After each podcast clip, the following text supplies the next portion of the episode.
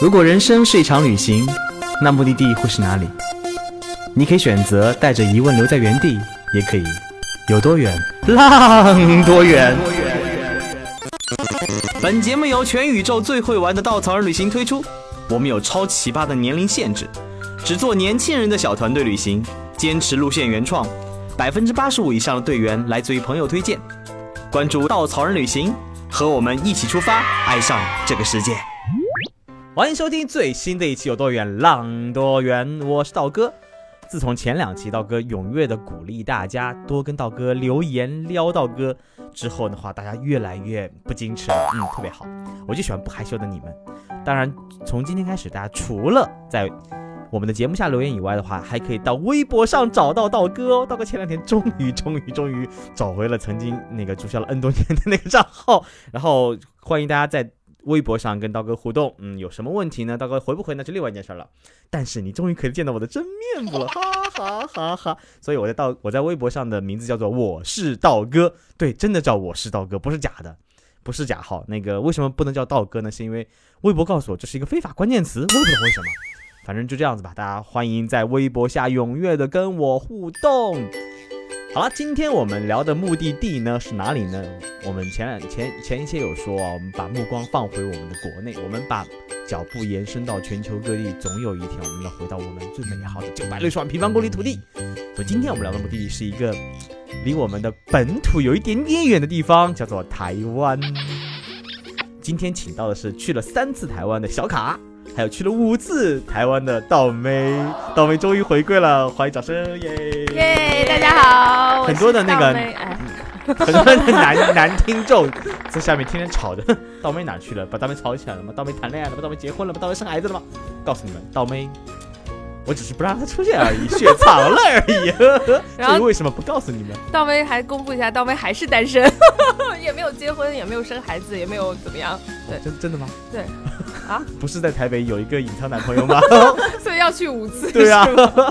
好希望有哦。哎，所以道威为什么要去五次台北？呃，每一次的原因都不太一样嘛，也有旅行的，然后也有一些工作的，还有一些是带父母旅行的，就是每一次的旅原原因都不太一样。那第一次呢？如何第一次的时候踏上这片祖国的宝岛？第一次就是少女情怀总是春，就是我们小的时候可能受台湾文化影响蛮重的，比如说一些什么唱片啊，然后偶像剧啊、书籍啊、文学啊这个部分，所以就觉得趁我们还有时间，然后想着就可以去到那片土地上看看到底是不是那么浪漫的地方。然后，所以记忆当中的最早的、最打动你的浪漫偶像剧是哪一部？我不会告诉你的，对对对 对，我不会告诉你的，这种挖坑题我不会跳的。就是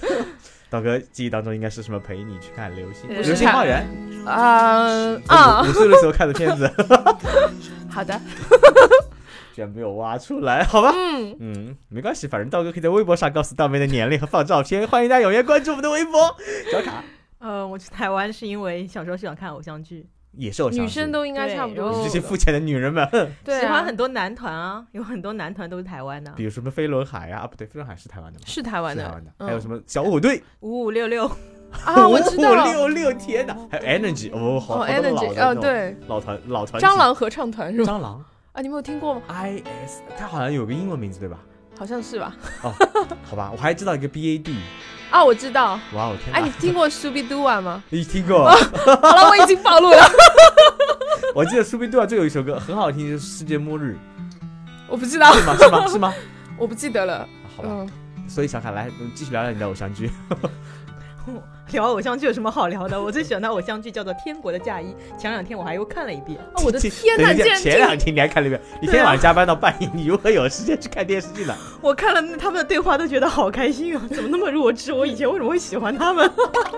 哎，比如说，比如说，比如说，我当时的偶像是王心凌，我房间的那个到处还挂满了她的海报。然后最近这两天看到她给咸鱼代言，看她的样子，我都已经认不出她来了。啊，是那个爱你那个王心凌啊，对对对，就那个王心凌。我我真的还认识，所以应该也喜欢过他。所以你们是因为偶像剧这种浪漫的情节，勾起了你们去台湾的欲望？差不多，第一次去应该差不多就是。那有没有第一次去的时候去去去找一些偶像的出现的地方去等他们呢？呃，没有，还没有那么花痴，对吧？对，没有没有没有没有，就想看看是不是跟就是电视剧里面差不多的，嗯，嗯，结果跟电视剧是一样的。也不太一样。那第一次感受怎么样呢？我第一次去应该是多少年前了？好多年前了吧。然后，呃，当时我大概就去了台北、淡水、九份这些地方。然后，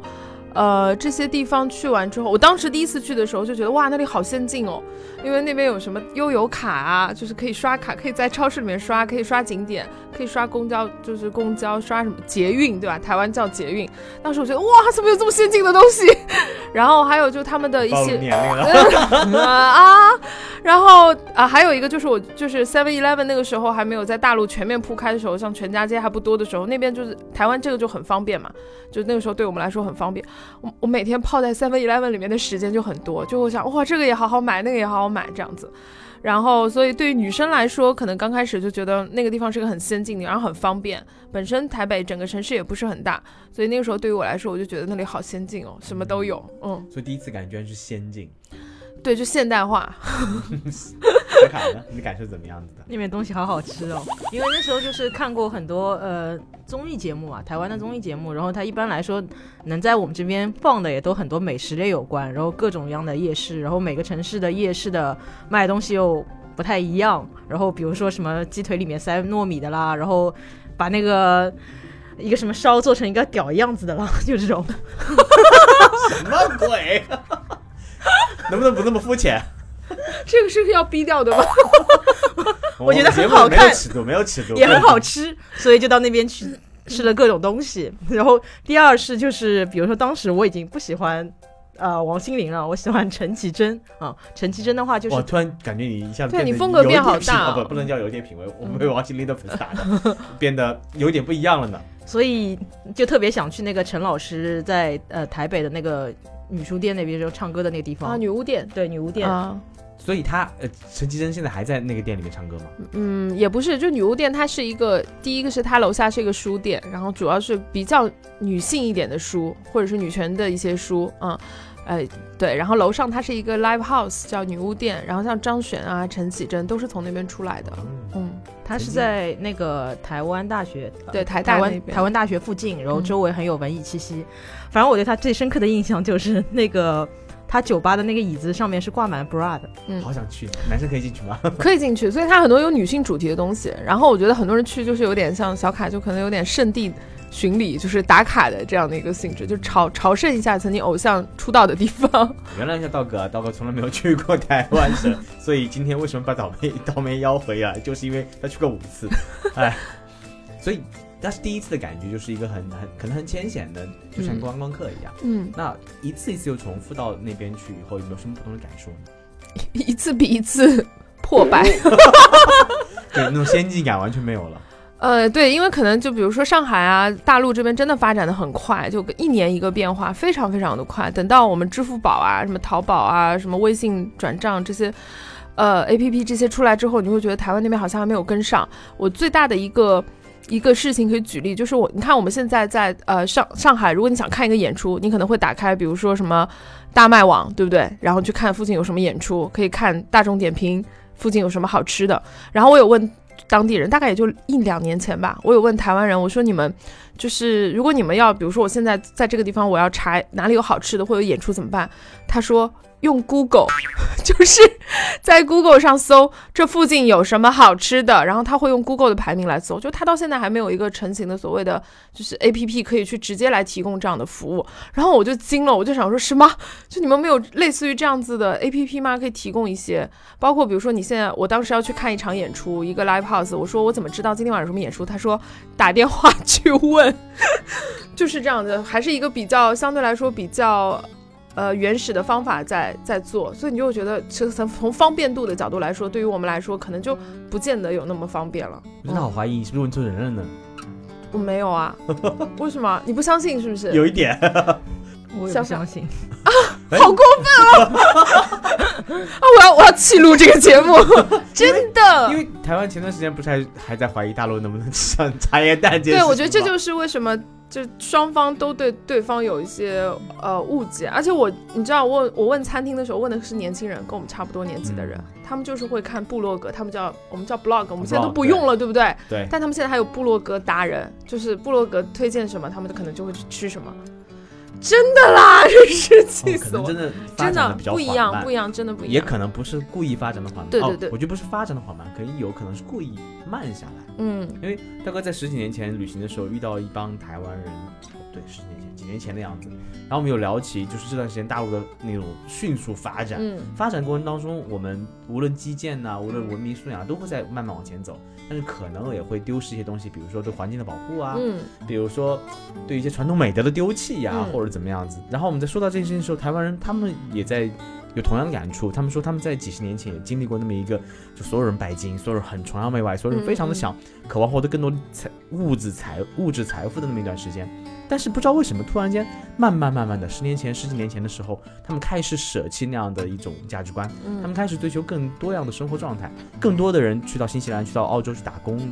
换速旅行，更多的人走出去看这个世界的样子。而且在台湾现在的状态就慢慢慢慢慢了下来，嗯这个是让我非常惊讶的一点。我就问他们为什么会发生这种事情，他当时给我答案是他不知道，嗯他说可能是经过那么多年沉淀，那么多年的慢慢的走过，可能那代人经历过那个事情以后，到下一代人，当他们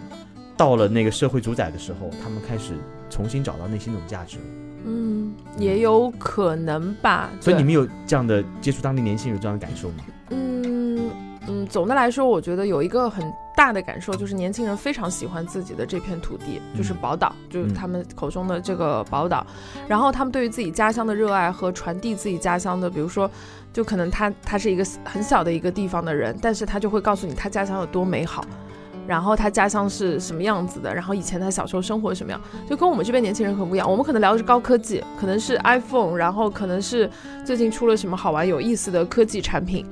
然后我们对于家乡的东西是比较的弱的，就是我们现在可能年轻人，就大陆年轻人可能也没有说什么我的家乡的这个概念了，大多数都是往北上广去发展嘛。但是你跟台湾年轻人聊，他们对于自己家乡，哪怕是产一种水果，他都要跟你讲很久，而且很骄傲的这个部分。还有那种故土的嗯根的那种情节，对他们有这种部分，这是嗯很传统的中国的是是文文化哎，是是是非常传统的部分，嗯都都说台湾是保留温良恭俭让最好的那么一片故土，嗯包括他们，哎呀，我们不想说政治这件事儿啊，嗯可他们没有经历过可能断代的那些东西，嗯所以他们从从几十年前到现在，嗯，基本上保留了很多很多传统大陆嗯可能在慢慢丢弃或者慢慢丢失的东西。嗯所以小卡呢，你有这样的感触吗？我觉得就是台湾人本身的话，他是比较有礼貌的，嗯，不管嗯去过哪、呃几次都是这样的一个感觉。然后，而且就是他对人其实很亲切，嗯，嗯特别如果是年轻人来说，因为如果是他的一个中年人，可能会更加多样性一点。他每个人他因为出生的背景不一样，他最后表达表达东西也会不一样。但是年轻人呢，我碰到的一些台湾的一些同龄人的话，相对来说，我觉得一开始接触他们是更具有世界眼光的。因为以前我在宜家工作的时候，我们很多设计部的同事都来自于台湾，那跟我差不多年纪的，甚至他在上海如果读了大学，他们比如说初中和高中，他已经能去到全球各地，已经旅行过了。但是他当当他达达到这个年纪，就是你工作之后去选择的话，他可能在上海工作一段时间之后，他慢慢觉得他自己真正要想要什么了之后，我碰到很多人，他还是回到了台湾去工作。嗯，他回到台湾之后的话，他也会想要去旅行，但很多时候他会最近跟一个朋友去聊天，就是以前的同事，他跟我说，嗯，其实很多地方很好玩，但是想想有时候我还是要想要在台湾岛以内更多的旅行一下，因为发现他发现我在晒朋友圈的时候，发现很多地方他都没有去过，嗯，所以勾起了他对这些地方的一些向往。我们说回旅行这件事儿啊，你们两个去台湾的时候有没有发生过很好玩的事儿呢？小卡应该有，他总是有很我第一次多很好玩的我事情。第一次 印象比较深刻的，除了买了很多很多明信片啊，然后是去阿里山吧，嗯，因为本身哦，阿里山的姑娘美如什么呢？就是就是本身一开始去的时候，是反正在去去台湾之前，我曾经不能去台湾的时候，很小的时候，我是非常想去阿里山和日月潭的，因为小时候我外公抱着我讲故事的时候，总是跟我说。中国有个地方在台湾岛，台湾岛有阿里山、日月潭，就永远只重复这两个地方，所以我就听了无数遍。然后听完之后的话，等你到第一次去台湾，我第一次去台湾已经是六年前了。啊，然后那时候已经旅行过一些国家，所以已经不想去大 IP 了，觉得看到那种大 IP 略有点嫌弃。所以想回到中国本土好好玩一玩，对不对？对。然后当时的话是因为跟别的朋友一起去，所以当时就是选择我选了阿里山，然后我说二选一，我选阿里山，他说他一定要去日月潭，谁也不能说服了谁，所以我们就把阿里山和日月潭都去了一遍。等一下，阿里山、日月潭在一起吗？在两个地方，哦稍微，我一直感觉在一起。但是开车四个小时就可以到哦，那么远，都快换了环了环了半个岛了，真是。然后我我印象比较深的是，就是那个阿里山的，它的生态居然保持特别好。因为我印象里的山一般就是普陀山、峨眉山、五台山，就是中国这种景区化的一些一些山脉。但是阿里山里面，我我在那你那边只在景区里逛过景点，峨眉山的生态不要太好啊，真的是。好吧，但我是我们在世界自然遗产哎，嗯，但是我去的就是那个景区嘛，有没有住在？因为我们一般住临近的城市里面嘛，然后我住在那边的话，会觉得就是他早晨是有那种很苍天大树的，因为所有人都会跑过去看日出。然后日出的话，大概两点半爬起来到山顶上，然后一开始就大家有些台湾年轻人还裹着那种毯子和被子，然后我们很冷就互相取暖，取暖之后等了两小时，并没有等到日出。一开始我觉得挺沮丧的，就觉得千里迢迢过来，怎么都没有看到日出。直到有个台湾年轻人说，台湾年轻人他喊，居然连日出都看不到了，人生都没有希望了。当时我就，真不值得。然后我当时心想，我靠，你在台湾那么容易来，居然这件事就是你人生都没有希望了。我心想，我的人生还是很有希望的，所以就屁颠屁颠很开心，继续去逛那个景区，然后看到很多，比如说小火车，然后看到那些原始森林的树木，呃。造了就长了几百年的样子，然后还是对于那个生态的一个环境是有一个很大的一个触动的。嗯，所以第一次的感触就是，嗯，那边的自然环境还不错。对，现在也是感觉就是，就每一次去台湾，我觉得还是吸引我的还是那种自然环境，就是在一个岛的面积上，它有城市化的东西，它也有自然风景，同时的话，它还有保留着相对比较慢的生活。所以后面我去台湾都是因为工作压力大，我就会去台湾。难怪你去那么多次。知道妹的前几次有什么好玩的事儿吗？呃我其实每次去的时间都很短，大概就是过个周末啊，两三天这样子。跟梁朝伟一样，但人家是去欧洲喂鸽子好不好？然后我去的话，下去台北见男朋友。这样讲好像我台北真的有个男朋友一样，就是每次去可能都不太一样。有的时候去看演唱会，呃，也有就是带父母旅行一定要去的，还有去跨年。我大概今年跨年又会去台湾，对。然后我因为我就觉得，当我想不到目的地的时候，我就觉得这个地方是最对我来说是最安全，然后最可靠、最有探感觉有点索价值的。像很多人去日本的，对对有些人很多人会一次一次去日本，因为觉得嗯日本它是一个很讲礼貌，嗯嗯，可能在里面很那种，嗯、当没有人去，你你在那个环境里面，你会觉得没有人会打扰你，没有人嗯会，你也不会打扰别人，那种嗯。自在感是一种拘束的自在。可能台湾因为曾经在日本殖民有一段时间，所以它嗯可能有一些日本人所所带来的文化教育的一些价值观的方式，同时。又是传统中国人，所以中国人的文化也在那个里面。对。除了温良恭温良恭俭让，还有很很多有礼貌啊，有素养啊，所以在那个环境下会更加自在。就很舒服，就是因为我我日本呢，可能有很多规则，嗯就对于我们来说是很多不适应的规则，因为大家知道日本人是比较讲究规则，比较讲究每个环节的礼节，但对于我们来说可能有点多。嗯。然后，如果你在大陆呢，又会觉得有点吵，有点乱。然后，那去台湾就大陆要努力呀啊！对对对，然后所以就是可能台湾是一个刚刚好的，就是它又具备了那个啊规则，然后又具备了人跟人之间的温度。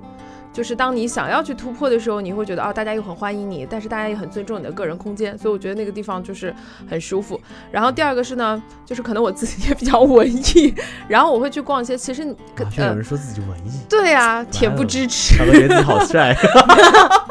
就是呃，因为我觉得像在大陆，现在像去找一些唱片行或者是一些老书店，可能已经找不到了。对，就像上海有一些老的唱片行，可能就已经没有了。再加上以前台湾的流行音乐给的给我们有很多很多的记忆，然后我会去找一些唱片行，然后会在那边淘一些 CD 啊什么的。虽然可能大家现在也不听，但是就想拿来收藏一下。所以每次我在淘到一张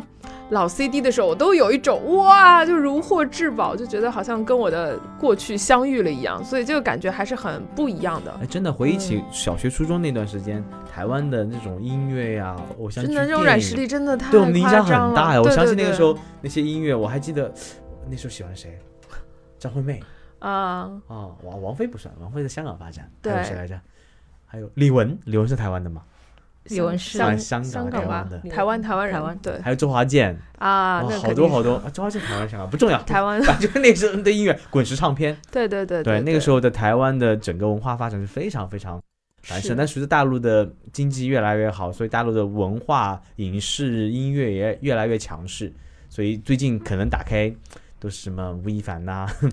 对，好吧，我就是不不敢多说，再多说又有人来骂我了对，我觉得你说到吴亦凡的时候，我觉得你很危险了没有没。有，我还是挺喜欢吴亦凡的。那个微博可能有问题。求生欲好强。我们非常喜欢吴亦凡，听清楚了吗？对，对，呃，所以我觉得在这个部分，就可能对于我们这种八零后成长起来的人，为什么说我们八零后？难道你不是八零后吗？对啊，不是啦，八九年也是八零七零后的人，就是我觉得那个部分是跟我们以前就是小的时候一些回忆有关，所以你会去到那边会会比较有回忆的部分，然后我会选那边，然后相对来说大部分我会去的都是台北，我觉得台北可能对于大家来说就是好像很熟悉，但是其实台北有很多。值得探索的地方就是它有文，你有文化有文化的玩法，然后有好吃的有好吃的玩法，然后有自然有自然的玩法，所以我觉得它还相对来说对于旅行者来说可能比较多元，对，所以我每次去可能都不太一样。然后唯一的感觉就是好吃，然后舒服，就是对于我来说，这是我让我比较放松的部分。嗯，所以好吃跟舒服，我相信是很多人选择一个目的地很重要的原因，也是很浅层的原因。嗯是。那往深了走呢？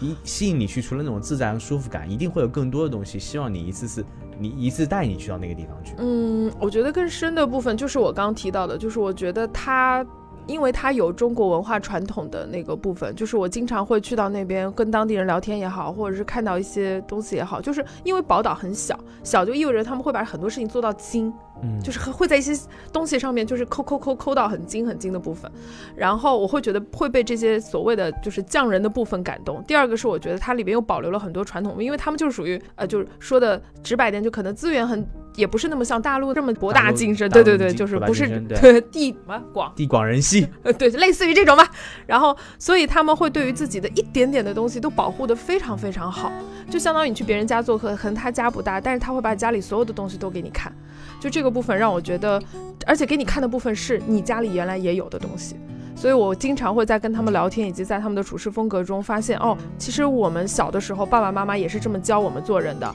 也是这么教我们保护环境的，也是这么教我们怎么去对待别人，怎么礼貌的对待别人的，怎么教我们去看待世间万物的。我觉得那个部分本身在根上大家都是相同的，所以我经常会被这些部分所，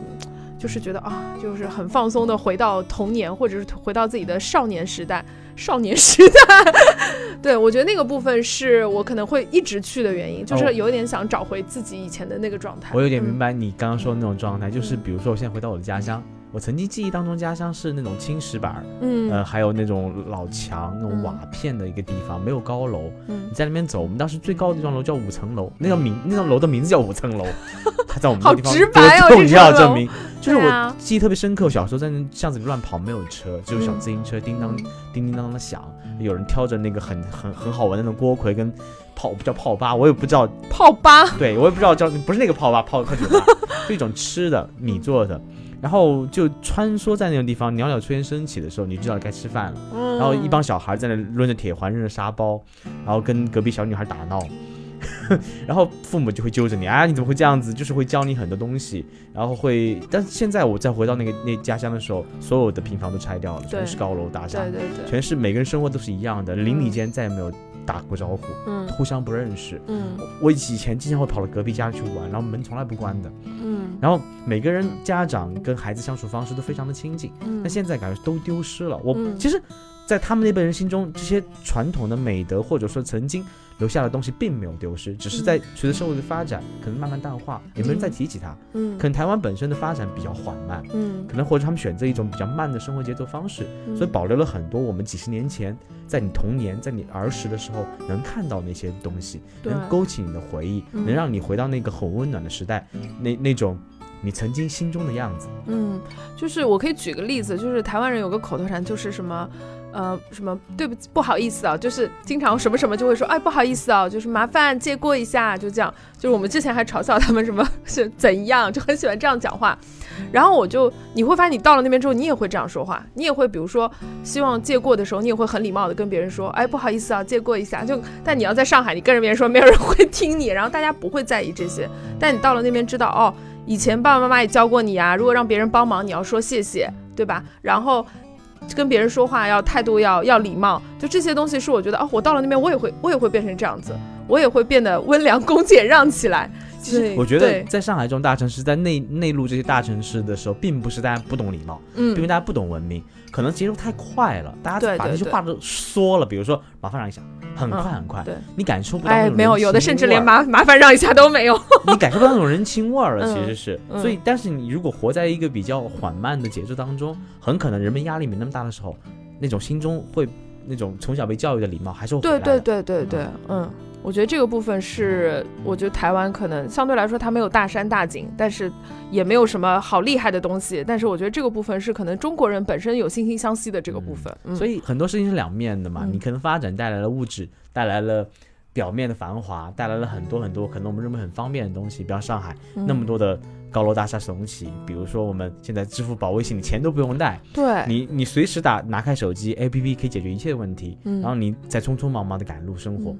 但是可能你丢失的是那种慢下来、慢下来去看待世界的样子。有一天我很记得很深刻，五点多钟，我走在下班路上，我记得那种日落刚刚落下来，就是最后一缕阳光洒在身上，特别的暖。我抬头一看，哇，阳光最后落下去，在反反着光，特别的舒服。但是我看所有人低着头在往前赶路，嗯。很多人拿着手机在路边等车，就没有人去看那缕阳光，没有人去停下来去驻足看身边最美的样子。嗯。我觉得有的时候我们需要放慢脚步，嗯，需要去感受那种缓慢能带给你那种心心中的坦那种坦然，这种坦然嗯。会让你放慢，会让你学会从容，会让你变得唤醒内心中那种最温柔的曾经的样子。嗯嗯，可能这是台湾，哎呀，说的好像去去看台湾看看，去找对你都没有去过，你讲的好像去过一样。可 以歪歪吗？所以小卡呢，今年第三次去，听说是报了个特别贵的团呢，超贵，超贵。对，就是五天哦，不对，六天五晚不含机票，一万多块钱。听 听说你今年去了两个这样贵的团，还要上一个花了四万多。对，四万多去了我第五次去的西班牙。所以你是因为这么多年那个哦，我我我我我能找到一个特别好的原因，我我要爆个料，小卡来到小人以后已经长了四十几斤了，随着体身身身宽体盘了以后，不对对身宽心宽体盘了以后，然后就内心变得特别想有文化来来把自己压压底，对吧？不然会飘起来。对，所以这两年就开始使命的寻找那种文化的根。所以你上次去西班牙是因为跟了一个那种学建筑的那种留学团，对，这次呢其实是好像是跟着一个比较特别文化的一个团队去找那种国民大师，民国的那种民国大师。民国大师，国民大师。民国的国民大师，嗯，嗯，因为我觉得，嗯，这次去台湾，呃，不太一样的是，就是前两次去台湾的话，相对来说还是一个比较观光客的一个一个身份，然后想去到很多台湾地方以自然风光为主，虽然也发生过很多很好玩的事情，比如说是去看丁字裤之类的，呃，但是我觉得这次的台湾的话，丁字裤，等一下是什么东西？丁字裤就是之前去台湾有个叫兰屿的地方，然后那个在是台湾东部的一个离岛，嗯。然后当地是有一些原住民，然后那些原住民的男性的传统服饰就是穿着丁字裤啊，然后他们是手插着一个呃毛子，然后去海边去猎那个飞鱼，哦，这段可以跳过了，没兴趣。来下一段，然后 因为是男人穿丁字裤，然后这次去台湾的话，就是是想去体验，就是台北它不一样的那些呃人文大师留下的一些很重要的一些东西，我觉得花诺钱觉得值得吗？觉得很值得啊。哦就因为本身的话，当你在一个地方待很长时间的时候，节奏是非常舒适的。然后第二，它的一个体验也是比较多样性的，因为每个大师他所属的他的身份不一样，他的时代背景不一样，他最后做出来一个选择也不一样。本身会以为听到了，因为关键那大师基本上都是出现在什么语文课本里啊、历史课本里的那些人物啊、但是背诵全文的，对对。我记得看过一段描述，好像是在当当年四九年测测到台湾岛的时候，带走了很多很多在大陆非常有名，他们列了个清单，好像九百多个人列了，列了五百多个人，五百多个人，嗯。好像去的只有几十，还呃百分之三十。百，分之三十去了，对。所以这些也是当年可能在大陆比较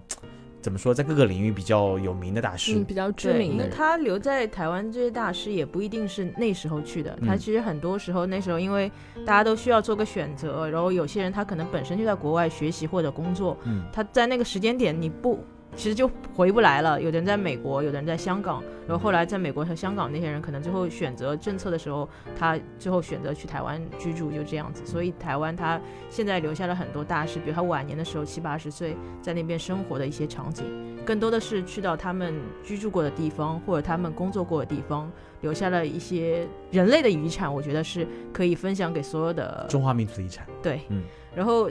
台湾这边我觉得印象深刻一点是，他那边的讲解员跟我们这边还是会有一些差异。嗯我们肯定会去讲很多他的光荣事迹，他的好，他的坏，但是他们的更多的话是会讲这些人相处的细节，哪怕他大是个大师，他可能也是一个平凡的男人或者女人。他比如说他晚年怎么跟他的老婆相处的，怎么跟周围的一些相处的一些很细腻的瞬间，但从那些很细腻的小事，的确是可以很打动我的一点。比如，比如比谁？如比如谁？我想知道那个细腻的瞬间比如林语堂啊，啊嗯，。林语堂是你有去阳明山上那个林语堂故居对是吗？啊，嗯，因为他就是他晚年跟他老婆生活在的那个地方，嗯，因为老是拿他跟徐志摩来做对比，嗯，说其实那个时候的话，如果是受过很多西方教育，本身林语堂他英文是非常呃 native speaking 的，然后他的完全在 YouTube 上他发的那个英文演讲是没有带任何的口音的，然后他妈妈给他找那个原配的夫人，嗯，他一开始也不喜欢，嗯，但是后面的话他还是选择遵从这个妻子，并且他们说他是比较少的，因为大部分人都跟徐志摩一样，就找到了新的之后登报离婚这样子，就跟原配呃撕掉。撕掉。他是跟他的呃那个太太一直到了六十岁的金婚，所以他在他的故居的墙上有一张照片，是他们六十岁结婚的时候，就两个人站在一起。第二张照片，他就直接去拥吻了他的那个妻子，就是六十岁多多岁的年纪，其实还是比较少的。他说，因为这样的一种表达方式，其实不像中国人，可能像西方人更直接一点，他很自然的他们的一个生活的这种细节。嗯，嗯，突然觉得你变得有文化了呢。哎，我有去过那个，我当时自己去的，而且还特别巧，就是大概在五五月四号那天，然后我有去那个胡适故居，它在，而且很远，那个地方在南港展览馆那里吧。在中研研究院里面啊，对对对对，就是研究院里边，它有一块就留下来，就当年胡适在那边留下的一个故居，然后是他以前后来生活的地方，那边也展示了很多的，就是他们展示的故居的方式也很不一样，就是我们可能看就看看他的房子，对不对？对，里面还放了一些以前桌子、本子什么的。不，它里面放到细到什么，就是连胡适平时用的那个酒，就喝什么喜欢喝什么样子的酒，他都给你展示出来。他的眼镜是什么样子的，用过几副，它上面都展。所以他会把就是每个大师生活的一点点细节，他都会展览的，就是非常非常的清楚。所以我就觉得在这个部分，嗯，可能跟就就就我刚刚说的，就是他们有一小一点点东西，他们都会把它做到很精致、很极致的部分。所以你就会看到整个大师在生活当中的一个全貌吧。所以我想可能是小卡这次去报这么贵的一个团，我觉得他对文化，他们所有的人对这个大师留下文化的保护，我觉得是非常的好的。比如打比方说，讲到刚刚的胡适，然后胡适的话，他其实晚年居住的地方客厅很小，他们就说，其实他晚年回到台湾之后，他也是非常繁忙的。本身他是非常想做学问的，但因为名气太太大了之后，嗯所以很多人去他家里拜访，以至于他家里可能那个地方住不下了。所以为什么会有他家前面那个本来是个阳台是开放式的，然后人做了太多之后，他们把那个房子用一个棚屋去搭起来。第二的话，他会讲胡适他晚年的时候还是在看中国的史书二十四史。他本来是想把史书里的一些批注整理成文出版的，但是因为他的应酬太多，所以他没有办法去整理那些书，所以他们就是等于说把他当时那些书签夹在书里面，那个整个一个书架都保留了下来，他所有的批注。现台湾的工作人员再把他那些看过的书的批注的东西试图整理出来，然后最后想要出书，说也是虽然没有他不是他本身写下来或者他口录下来的，但是他的批注也代表他晚年的思想，他们想把这个东西给传承给更多的呃中华民族的一个孩子。嗯，那你们去台湾之前有没有什么偏见，或者有什么预设，到那边被打破的呢？呃，有。我我以前，但当时是我年少无知的时候，我总觉得那边的人应该都嚼槟榔，因为以前会看一些综艺节目，然后他们老是在讲台剧，就台客，然后槟榔西施啊什么的，我 我就总觉得那边人应该就是在大街上都在嚼槟榔。后来我发现其实也不是这样的，只有一些很老，现在应该只有一些很老派的人会有这样的习惯，对。然后我觉得这个还蛮有趣的，而且他们的槟榔店都开的很。耀眼，就是招牌都很大，真的有那种很漂亮的槟榔少女，有穿的很少，有有有槟榔西施，还是有，还是有。对，小卡呢？我觉得第一次去台湾有一种特别复杂的情感，嗯嗯，是因为怎么说呢？就是在第一次去台湾前，你你的一个中国的想法是非常强烈的，现在依然很强烈，好吗？就是因为我觉得那时候就我我我刚上小学的时候吧，然后你每天学校里的。我都不记得学了什么。你每天新闻就是九七年到了那个香港统一，隔了两年澳门统一，你总觉得 隔两年就要台湾统一，就因为你按时间来倒推，结果一直就没有等到，所以当时就觉得一一去就是我很想去看一看，然后接下来就很气愤，你干嘛不能统一到我们这一个国家里来？嗯，然后后来到了那边去会发生，我觉得台湾是第一个让我感觉到文化其实是非常有多样性的一个地方，它不是你想象的那么简单。不是不是说他站在那头，我们站在这头是两种对立的关系。我会觉得，因为台湾本身虽然它发展很缓慢，但是它还是呃秉持着他们非常自由，所以他们有很多其实台湾岛里面它有很多很多的人有不同的价值观，这种价值观有的是我觉得是有的，甚至是对立的，可能跟我们这边大部分的想法是趋同的，会有一个很很大的一个差别。嗯。嗯，哎，那其还有一些，比如说我们一直说一个目的地是最真实的一面，才是最最值得我们探索的一面，它一定会有好，一定会有坏。嗯，你们刚刚说了那么多台湾好，有没有台湾你们认为可以做的更好的地方呢？不方便了，真的不方便，去那边开始要取钱了，我觉得好可怕，真的。那其实好的地方都要取钱呀。就是台湾，你会觉得就是因为跟自己生活的环境没有那么大，中国的对对对对，想说你们为什么要取 钱？现在我们可能支付宝还没有占还没有占领那边吗？呃，有，但是不是每个地方都可以用。对，像对我们现在觉得在国内可能二三线城市，你去一个超市，什么什么地方都可以用支付宝，但那边可能没有那么多，所以我就觉得啊，台湾同胞们，你们要加油哦！赶快让支付宝占领你们哦！我我觉得挺好的，因为这是。我这次台湾一下机场之后，发现哇，居然要换钱，然后我打开了我的钱包，发现里面有五百块钱人民币，然后在我的钱包里躺了两年，我都没机会用掉它，然后我就把它直接换成了台币，就觉得拿现金花的感觉很爽。嗯，其实它虽然有些便利店和比如说成品书店都可以用支付宝或者微信，但我觉得其他很多地方都保留的就是用纸钞的习惯，我觉得还是蛮开心的。就是可以寻找那种用纸钞的感觉，在手里划过的感觉。但经常会忘带，好不好？就取钱都会忘记带。哦，还有就是，其实他们工作效率没有我想象中那么高。就我总觉得他们很现代化，但我有听当地人说，就呃，我不知道小卡还记不记得，就是他们的机场有一条捷运线，本来应该是直通到市区，非常快。这条线修了好多好多年，一条地铁。都没有修起来，还一直要坐大巴，就是坐大巴大概坐三十分钟还是四十分钟才能坐到台北车站，然后再转，就其实很不方便。但如果这个东西要放在上海修，可能 几个月就修完了吧。而且这是一个，就是因为又跟机场相连嘛，所以其实他们的，我去了好几年，我发现都没有这，我我去了大概有三四年，我发现这条线都没有被修起来，所以我就非常的 惊讶他们的工作效率。嗯，所以这个部分可能从发展的角度来说，我觉得肯定是没有大陆这边没有其他国家来的快。对我们这节节目会不会被台湾人民骂一顿？没有，我们说台湾那么多好，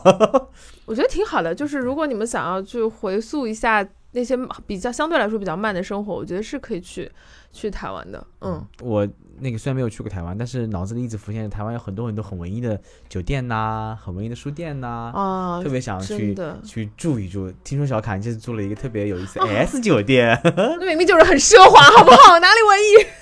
他就是那个一开始我都我不知道那个 S 酒店是什么意思、嗯哦，然后就感觉外面啊还挺有品味的，然后进了房间里面发现就是是有那个不是导览版嘛，是发现是大 S 的照片，然后仔细再看一下他大堂，发现有很多他跟小 S 啊跟蔡康永的合影，然后后来还发现原来这家酒店就是我发了朋友圈，别人才告诉我说别人原来这才是汪小菲送给他的一个礼物。你好奢华，我的妈呀！但是我觉得本身这样的一个酒店，我觉得还是因为以前去台湾的话，用住的都是民宿，都会觉得民宿它可能服务很好，很贴心。但是这家酒店它除了本身的硬件条件非常好，装修很考究，就是它的客房服务特别好。他进来那个大堂经理本身很有礼貌，鞠躬，然后跟你讲每个细节，在房间里讲每个开关，整整介绍了十五分钟，然后我都不好意思听他讲那么久。然后同时的话，我觉得酒店的很多小的细节都很用心吧，比如说他的睡衣居然是麻质的，然后他的所有的那种用平时那些备品用的全都是台湾本土的一个品牌，嗯，然后他用的是姜味，然后上面还写的那个 slogan“ 将心比心”，简直麻的我。小卡点真的很特别。他作为喜欢收集全球所有啪啪啪形状 纪念品的一个奇怪的人，真是的。所以他点我们永远 get 不到，不重要。这样的人才能做好路线，我觉得。呃，其实这一期我们有很多很多的话题没有聊下去，包括呃，道梅为什么会去台北看那么多演唱会？演唱会呢，可能大陆你看不到，包括那个小卡聊。对，小卡去到这次讲了很多很多历史的故事，讲了很多伟人，可能那些国民大师们本身他的背影，他为什么要生活在那片土地上，很多东西我们不方便聊下去。包括我们提纲上是有很多很多的故事，因为求生欲太强，我们毕竟不是一个聊政治的节目。包括前段时间发生了很多不愉快的事情，嗯其实，呃，为什么会发生那么多事儿呢？可能跟历史也有很大的关系。我们不去评价好与坏，我们只是往前看。我们往前看，起码我们能看到这片土地上留留下了很多曾经最呃美好的回忆，包括一些很跟同根生的一些很好的文化所所传承。所以，呃，我们不能聊的话题，我们不能聊的故事，我们希望你走到当地去自己感受感受。还是那句话，只有你了解，只有深入深入，你才能知道你想你想不通的、你想不到的和你不知道的，嗯它是怎样的一个真实的世界。好了，的确如此啊。其实台湾同胞作为跟大陆同胞分开了数十年的这么一个地方，对于这边生活在海峡彼岸的中国人，我们太缺乏对彼此的关心跟了解了。所以，当我们抛开预设跟偏见，逐渐了解这片土地的历史跟故事，我们才会发现，原来很多的矛盾跟选择，其实都是历史背景下的必然。既然如此，与其纠结，还不如抱着一颗包容的心去感受，彼此更加理解，才能让我们彼此更加靠近。好了，再次感谢小卡和道妹来做客。谢谢大家。谢谢，我们下期节目再见拜拜拜。